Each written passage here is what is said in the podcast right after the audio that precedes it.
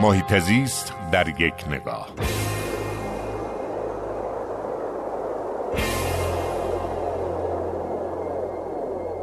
تخت جمشید یکی از میراث های ماندگار ایرانیان و مشهورترین کوهنزاد بوم ایران در جهانه. هیچ کوهنزاد بوم دیگری به اندازه تخت جمشید در جهان شهرت نداره. تخت جمشید صندوق ارزی پایدار ایرانیان هم هست و سالانه نزدیک به یک میلیون نفر از این محل بازدید می‌کنن تخت جمشید امروز در آستانه مرگ قرار گرفته.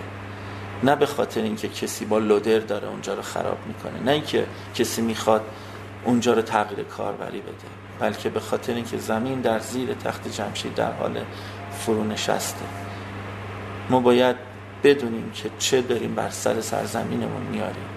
به بهانه اینکه رکورددار تولید گندم باشیم اجازه حفر چاهای عمیق و نیمه عمیق رو دادیم و امروز متاسفانه شاهد بزرگترین میزان نشست زمین در سراسر کره زمین در استان فارس هستیم.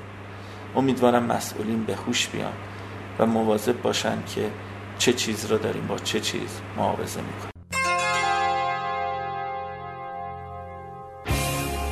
هر جا حال محیط زیست خوب است حال مردم خوب است.